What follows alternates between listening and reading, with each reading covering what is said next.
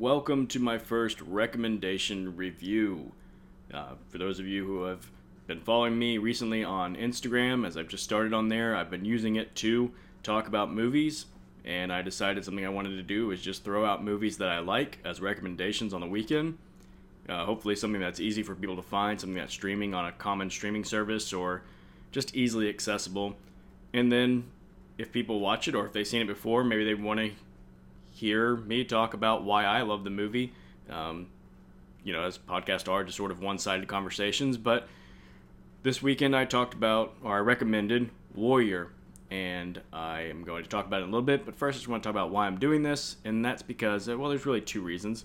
One is that I just like movies and like talking about them, and two is I like finding different ways to have creative outlets. I've done it in the forms of a blog, a podcast, social media, just any way that I can think of to be creative and talking about movies. I know it's not the most pure artistic expression to just analyze somebody else's art, but hey, give me a break. I'm trying here.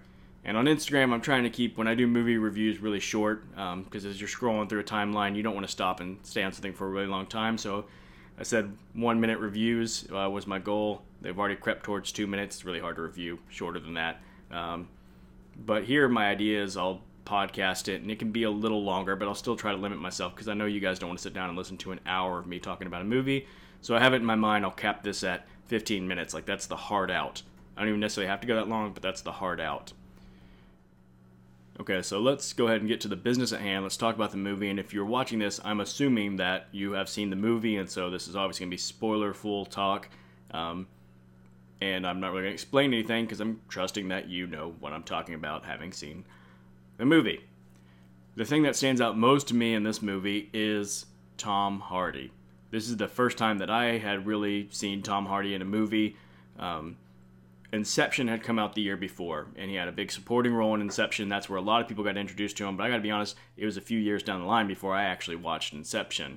I know that's weird for a movie guy. That was such a big blockbuster movie, but for whatever reason, I just missed it when it came out. So I had no connection to Tom Hardy, and when I watched this movie, I was blown away. I was like, who is this guy? He was just magnetic to watch on screen, and I remember watching the behind-the-scenes making of and writer-director Gavin O'Connor saying that he wanted to cast guys who were relatively unknown in the main parts because he didn't want the viewers to have a lot of baggage going in with them. He wanted people to be able to believe that they were these guys. And that's pretty much what happened. Because I didn't know him from anything else, I hadn't seen Inception where he plays this really suave British guy, I had no idea that he wasn't just a rough kid from Pittsburgh. And the thing about it is, it's a cool character. It's a cool character he gets to act out. So that obviously helps the writing, but just the little things that Tom Hardy does really makes the character stand out. One of the standout scenes and one of my favorite scenes and probably everybody's favorite scenes is the first scene where he fights Mad Dog in the gym where he volunteers to spar with him and then he ends up kicking Mad Dog's butt. Well, there's a moment where he's offering to fight him or spar with him and the trainer asks him, "You fight before?" and he's leaning against the ropes, and he kind of just does this, nod. And for whatever reason, it's perfect. It's such a little thing, such a subtle thing, acting choice, and yet it really stands out to me. His phone's disconnected. Go through the list. Find me somebody. Get me Joe Bones. All I'm saying is that if you need somebody to help you, I'm happy to keep your boy warm for you.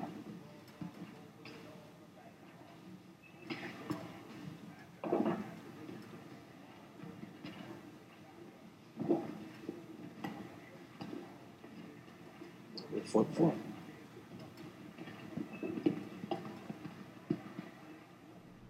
Again, I love that, and I feel like that's my spirit animal. Like, that's how I look anytime somebody asks me a question. Well, I don't look that cool, but in my mind, like, that's what I'm doing, yeah. So, I mentioned that I had hardly any experience with Hardy before this movie, but turns out I had seen him in something before. I just didn't realize it. I didn't know this until I was literally researching for this, that Tom Hardy was in the movie Black Hawk Down in 2001, played a character that you actually see on screen a decent amount, and I just had no idea it was Tom Hardy, and actually he was in the credits as Thomas Hardy. Good change to Tom Hardy there. I don't think it would feel the same if he was the famous actor Thomas Hardy. But yeah, he was great in this movie. I could go on and on about Thomas Hardy, but I got that heart out, so let's move on. I think that everybody else was also really good in the movie. I think Joel Edgerton was really good in the movie. I just think he had the less interesting character, right? Tom Hardy had the more interesting character to work with. He ended up with the more interesting performance. Edgerton's sort of supposed to be, I think, the audience is in, the more of an everyman. He is the actual underdog, the Rocky of the story, if you will. But it's just not as compelling of a character. Nick Nolte is awesome. Great job in the supporting role.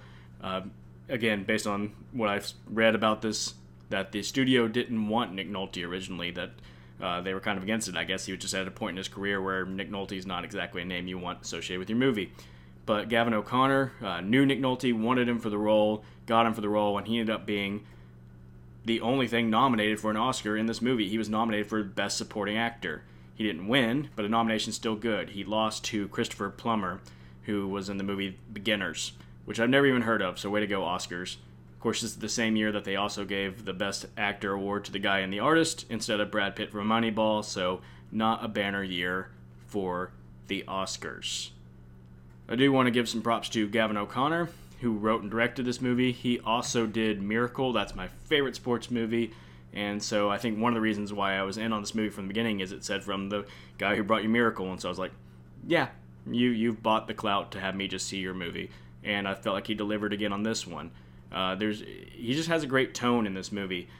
I love it because the fighting is cool and all, but actually I think if you took all the fighting out of this movie, it'd still be a good movie. He just shoots the drama and the interpersonal dynamics really well. Most of the movie has sort of it's a lot of nighttime shots, or at least the best scenes are. The first scene of the movie with Tom Hardy and Nick Nolte, the scene where the brothers meet on the boardwalk at night, a lot of these dark scenes, and they're emotional. Really well done. And I fell in love. What the hell was I supposed to do? You were supposed to stick to the plan. You were supposed to come with us. Mom needed you. I needed you. You're my big brother. You failed on me. Hey, I'm glad you stayed. Everything worked out. You leave, you get the opposite. Okay? You leave, you get to bury people. You are not the only one that suffered, Thomas. I didn't even know she was sick. I never even got the chance to say goodbye to my own mother. Such a good scene.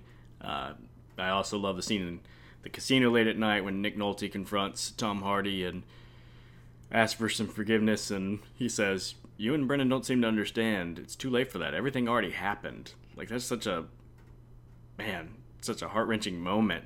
He's just like, I don't have anything left. I'm just sort of a broken person at this point.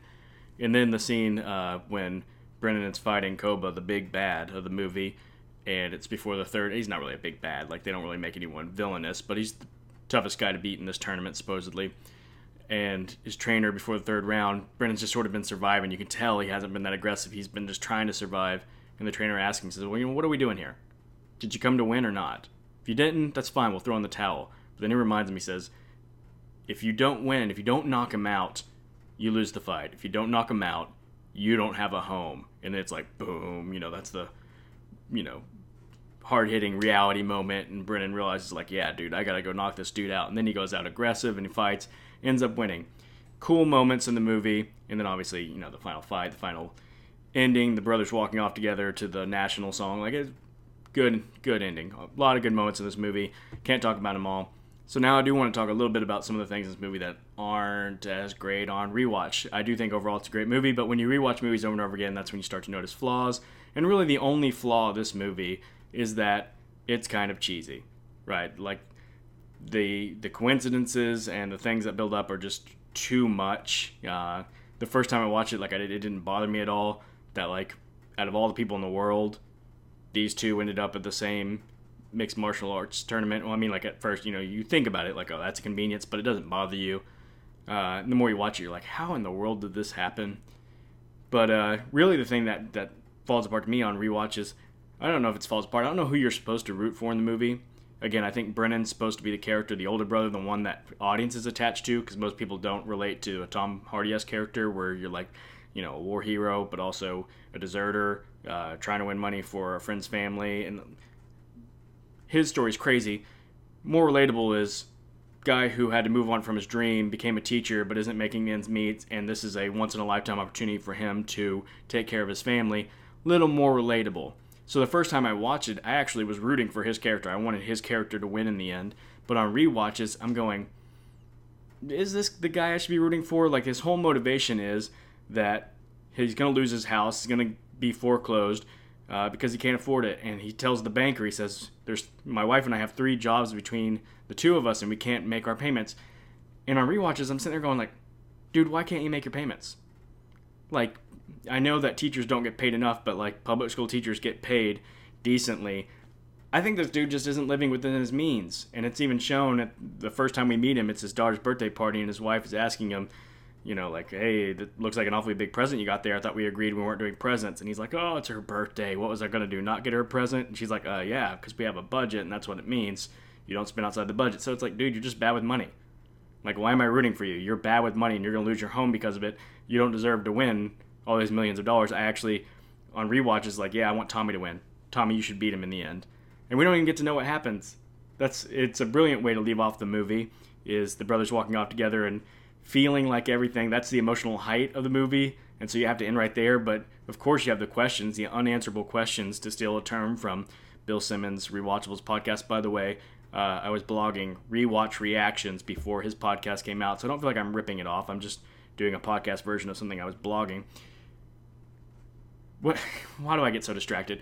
My point is, I want to know if Brendan gave Tommy some money and he was able to give the money where he wanted to his friend's family. That would have been, to me, a more happy ending on rewatches, but I know we're supposed to like Brendan. It's a small nitpick, the conveniences of them ending up at the same tournament. The fact that nobody knew they were brothers. Okay, the fact that nobody knew who Tom Hardy's character was. You're telling me you're entering this big tournament that's being broadcast around the world, and like at no point do they ask for a social security number. Like, they couldn't figure out who he was because he was using his mother's maiden name instead of his last name, and they were just like, okay, we don't know who this guy is, there's no record of him, that's fine, we'll let him fight in our tournament. Seems a bit odd on rewatches. Like, he had a social security number, right, and probably had to fill that out on some paperwork at some point. Couldn't fake that. Didn't have a maiden social security number. So that's, I mean, you know, small things that I'm nitpicking here that you see on rewatches, and hopefully I'm not spoiling anything in the movie for you that you love in particular. But, yeah, that's it. That's Warrior. That's my rewatch reactions. Those are the things that I wanted to talk about. I hope you guys have seen this movie. If you're watching this, it'd be cool if you watched it because of my recommendation. Let me know if you did. Like, that would just make me feel really good about throwing out my recommendation. And also, I would love for this to become a little bit more interactive. So if you ever watch one of my recommendations and have any thoughts, send them to me. Like, text me, message me, whatever, email me. And I would be happy to, you know, share some of your thoughts over this podcast. That way it's not just me talking. Be mostly me talking. I like mostly me talking. My thoughts are the best thoughts, right? Anyways, that's it for this time for talking about Warrior. Hope you enjoyed me talking about this movie that I really love. I hope you enjoyed the movie, more importantly. And then, you know, I'll be throwing out another recommendation this Friday. So, see you next time.